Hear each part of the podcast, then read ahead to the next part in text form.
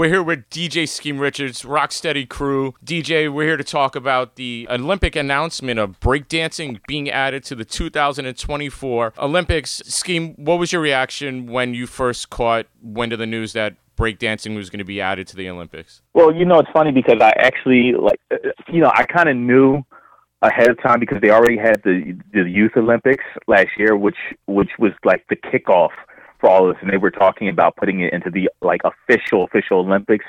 So I knew it was actually coming. It was just a matter of time when it would be happening. And once I got wind, when I woke up in the morning, it was just kind of like, oh, it's really happening, you know. And, and I knew that was going to be a major moment right there when it really was announced, like it's happening. So you know, it's it's it's a good thing. You know, I'm I'm I'm liking that the culture is being pushed forward and is being brought to the attention of more people. Um, you know, and, and just hoping that the, the the masses can actually sit back and understand the foundation and the history of the dance versus just seeing it as like, oh, this is something cool in the Olympics and actually studying and, and understanding like, oh, where does this come from? What culture does this come from? Who does it come from? You know, so yeah, it was it was it was actually an exciting announcement in the morning. You, you know, you've been associated with the culture basically from uh, the beginning. Um, what do you think the public can expect to see during a competition like this? You know, in the Olympics that, you know, might be different than what maybe they grew up watching on television? Well, you know, with this, uh, it's kind of one of those things where the excitement level, it's I, I would say it's it's comparable to like the skateboarding scene. You know, there's a lot of like tricks and a lot of action. It's it's it's kind of like no frills. What you saw on TV, what you saw in movies was was kind of frills, and it was you know, movies and scripts written, but this is more so like pure and and actually like from the essence in a sense. You know, there's going to be music playing, so there's going to be people and like kids that are really going out and putting their heart and soul into the dance, and you know, trying to captivate the audience as well as the judges. You know, so it's it's it's really pulling from the essence of the dance with the music and the moves and stuff. But yeah, it's it's a lot of excitement, and I, I compare it to the skateboarding scene because the skate scene is the same way. Like you could watch skating on on on the streets, or you could see it in in different documentaries and movies. But it's it's something seeing it like firsthand like that in the Olympics, which makes it something special. You know, a lot of people who are paying attention to this might be interested. Like, well, how would it be judged? You know, you've judged competitions and DJed all across the globe. Uh, this is going to be in a one-on-one format. What can you share about how that's usually judged and what they're looking for from the participants? Well, like you know, it's going to be to the Olympic standards of judging how they judge everything else. Um, you know, they're going to come up with the criteria, which I'm not really sure of the criteria yet, but they're going to come up with the criteria, which will probably be foundation, um, you know, rhythm, you know, technicality. Same with skating, same with with with skiing. You know, it'll all it'll be all of these different criterias that you know they would have to meet, and it'll be you know one out of a ten or whatever you know numbers they're going to judge by. But it, it's it'll be similar to the same way they do um, you know skate or anything. It'll probably be different than what we do in the streets or what we do at jams or competitions. You know, in in our world, but similar in a sense because you're still being judged by your peers. Right. So it'll be a, be a like criteria. A more formalized type of grading as opposed to maybe like off of feel or aesthetics. Exactly, because you know you have to have a paper trail when you're doing the Olympics. You know, you can't just go by feel. You know how we would do in the streets and just you know your heart and like, oh yeah, this person. No, there has to be a guideline so it's transparent on who wins, who loses. Hmm. You know, you've traveled the globe as a member of the Rocksteady crew, and you're one of the foremost DJs. You know, on the breakdancing scene. Um, what have you seen internationally that you know tells folks, hey, this is this is not just a United States America thing. This is a, a global phenomenon, and we're going to see this come Olympic time. Well, you know, I mean, honestly, especially with the Europeans, um, you know, I mean, even Japan, like breaking has been going on in in Japan for since the '80s. Like when when when hip hop first went over to, to to travel and go on tour, it went to Europe, it went to uh, France, it went to Japan. You know, Japan was like probably the second place it went to. And, you know, we had chapters of Rocksteady in Japan. There's still a chapter of Rocksteady in Japan now. Um, so like it's it's been there, and the, you know the Japanese, the Koreans especially have been holding it down for a long time now. Like they're the Korean crews are, are killing it. You know, so like internationally, there, there's there's no sleepers internationally. You know, Asia, uh, Russia, Russian boys are some of the rawest b boys. You know, b girls. So yeah, there's there's there's really no slouches right now. It's, I mean, globally and internationally, everyone's out to represent. You know, and speaking of represent, you know, you represent the Rock Steady crew, and for those, you know, that that might be a little bit less informed, you know, what does it mean to you to be able to wear that badge, you know, across the globe, representing, you know, the outfit and the culture?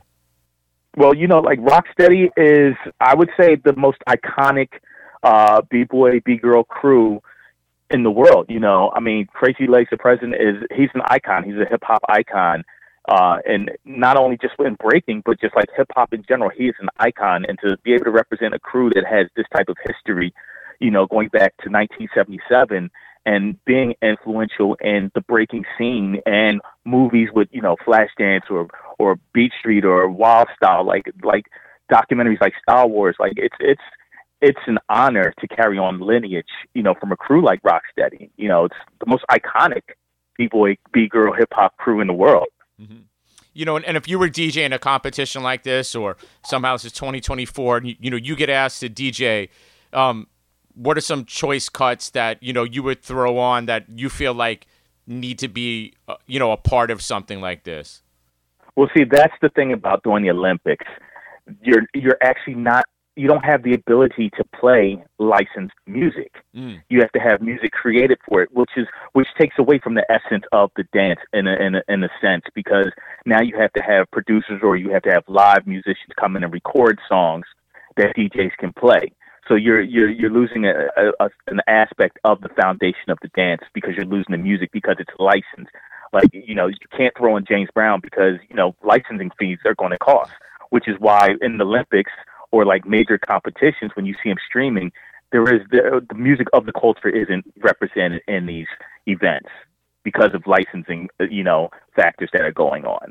So the the good thing though is we have skilled producers in the scene and, and, and breakbeat DJs in the scene and bands in the scene that will be putting together music, which is dope because it's you know it's as close to the essence of the music that we can get as James Brown or Jimmy Castor Bunch or Incredible Bongo Band. You know, it's that's the closest we can get to it without having to pay these licensing fees to license all this music. Right, and I think you know some people don't understand that that like at a you know at an event like that, the cost of, like you said, licensing James Brown um, makes it almost untenable. In that, you know, a lot of these sponsors have went to creating custom tracks that are, you know, close enough, right? With like you said, skilled producers and, um, you know, uh, people with those talents. Right. Right. Like I, I like honestly, I, I mean, if it was up to me, yeah, I would love to just play James Brown and, and like all of this music that's a part of the culture because that's the feeling, the essence of this dance. You know, when you start creating music that sounds like now, the the feeling isn't the same as what these live bands, live funk and soul bands were playing. You know, in the seventies, it's two two different worlds. You know, but like like I said, like there there's skilled producers that are doing things right now, and you know, hopefully the music will be on point, and you know, the dancers will bring out the best in that music you know, in the, the years now, right, we have a four year lead up, uh, you know, to this. Like, w- what do you see in terms of interest, you know, building, uh, you know, in, in, in breakdancing and the art form leading into the Olympics? Well, see, now this is the whole, this is the, this is like the show and prove time right now. This is like a really important moment because this will define what will happen in the next 10 years. This will define if sponsors will want to get involved and start sponsoring b-boys because we don't really have that right now. I mean, we have Red Bull who sponsors the BC One All Stars, which is which is great, you know, but we don't have, you know, Coca-Cola. We don't have like all these corporations like how you know Mountain Dew does with the skaters, and like we don't have all this corporate money coming in to sponsor, you know. So this is going to be a defining moment right now to to show and prove to be like, okay, yeah, breaking is a viable, you know, uh, money making thing that you know companies are going to get behind and put put money behind.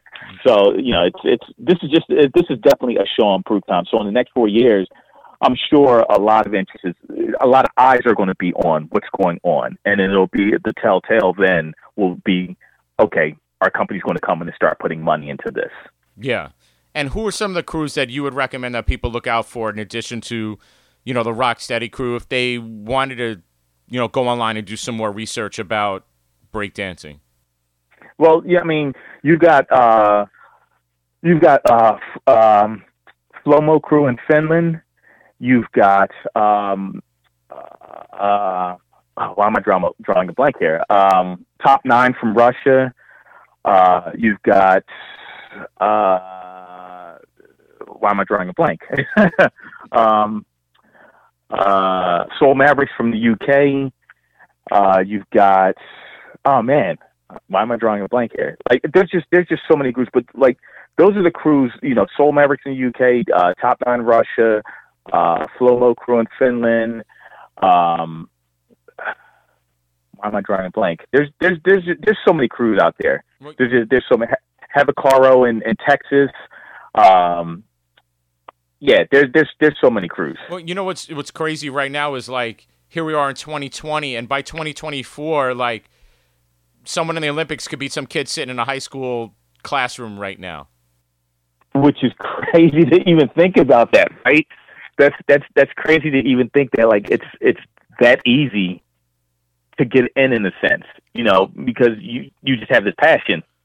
Right, and do do you see like an industry growing like with youth sports with this because now that there's some Olympic dreams on the end of it that you're going to see a lot more like experienced break dancers, you know, offering classes or training or parents signing their kids up for training because well, that's you, the now thing. you have kids with Olympic hopes in their eyes.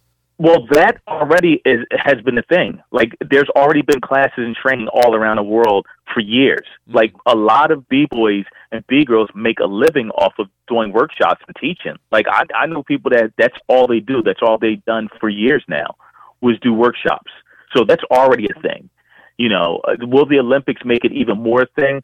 I don't know if it's going to add to it because there's already a million b boys and b girls around the world already. So I don't know if like like I'm sure it'll bring more people out to want to do it, but I don't know how much more it's going to influence. The same with skateboarding. Like skate kids are, are all around the world, you know.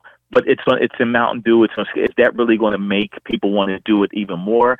Not necessarily because you know skating has already been a culture since the 70s Mm-hmm. you know.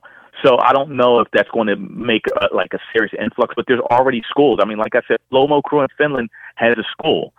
You know, they are they already there's there's multiple schools all around. There's the hip hop um, fundamentals kids in Philly, and they've been teaching and they've been going out. They've been going to actually public schools for years now and and teaching dance in public schools. And they've been bouncing around between Philly, New Jersey, and doing you know workshops and classes. So the teaching thing is has always been major. It's it's always been that way. And you know the spots are limited, right? There's 32 spots globally, uh, you know, for this. Yeah. So you know to see the qualifiers and how they're going to progress as they get closer, like what exactly the format is, you know, to be able to qualify and get in, it's it's going to separate a lot of people quickly because, like you said, there's a lot of people out there that dance, but then, you know, who wants to either do it to this level and has all like whatever the right combinations of things uh, is going to be an interesting development as we move along the next few years as they get along with qualifying and you know get to the actual Olympics. Yeah, exactly. And you know, it'll it'll be a, it'll be really interesting to see how this is going to break down and how it's going to pan out. And you know what judges are looking for and the criteria thing. It's it's going to like I, I, I'm hoping that everything stays on the foundation of the dance and how it's always been, versus you know trying to switch it up and look for something else that wasn't the foundation of the culture. And, You know, because for me, I'm a I'm still all about the culture. yeah. Well, yeah, I think that's a concern for a lot of people because a lot of people, particularly for me, like this is black culture, you know. So I'm hoping that it, it, I'm hoping it doesn't get watered down. You know, like there's still there's foundations of this dance and of this music and of this culture. You know, so I'm I'm hoping you know the criteria are still like, you know, rhythm has to be in there. It's a dance. right. you know, not, this people- can't be an aerial gymnast sport. Exactly. And people, you know, a lot of people say, oh, well, it's in the Olympics now. It's a sport. No, it's not a sport. It's a dance. It's a dance first and foremost. You know, yeah, okay, I get it. You're doing some tricks and stuff like that, but you still have to have rhythm. It's a dance first and foremost. It will never be a sport. you know, eh, like so. You know, I'm hoping eh, the world understands like this is a dance first. This is culture. You know, this is black culture. This is Latino culture. Like this is this is culture first and foremost. Before it's anything else, this is culture. This is this is what we presented to the world to to make the world take notice. You know, so and we'll see what happens, you know, as people get their hands in it and on it and I can appreciate that being a legitimate, you know, concern as it gets brought to the masses in a different way that it was, you know, 40 years ago. Um, exactly. Right. There's, there's a different look. If people want to catch up with you, um, what's a best way for them to get in touch with you, whether it's social media or your website, etc.? Uh, best way, my nostalgiaking.com website, or you can catch me on Instagram at Skeme Richards, and those are the best ways to get a hold of me. Definitely. Well, again, look out for DJ uh, Skeme Richards, hopefully coming to a town near you soon. Uh, you know, once we get everything under control. But uh, for the time being, again, give him a follow on Instagram, Skeme Richards, and uh, his website, uh, nostalgiaking.com.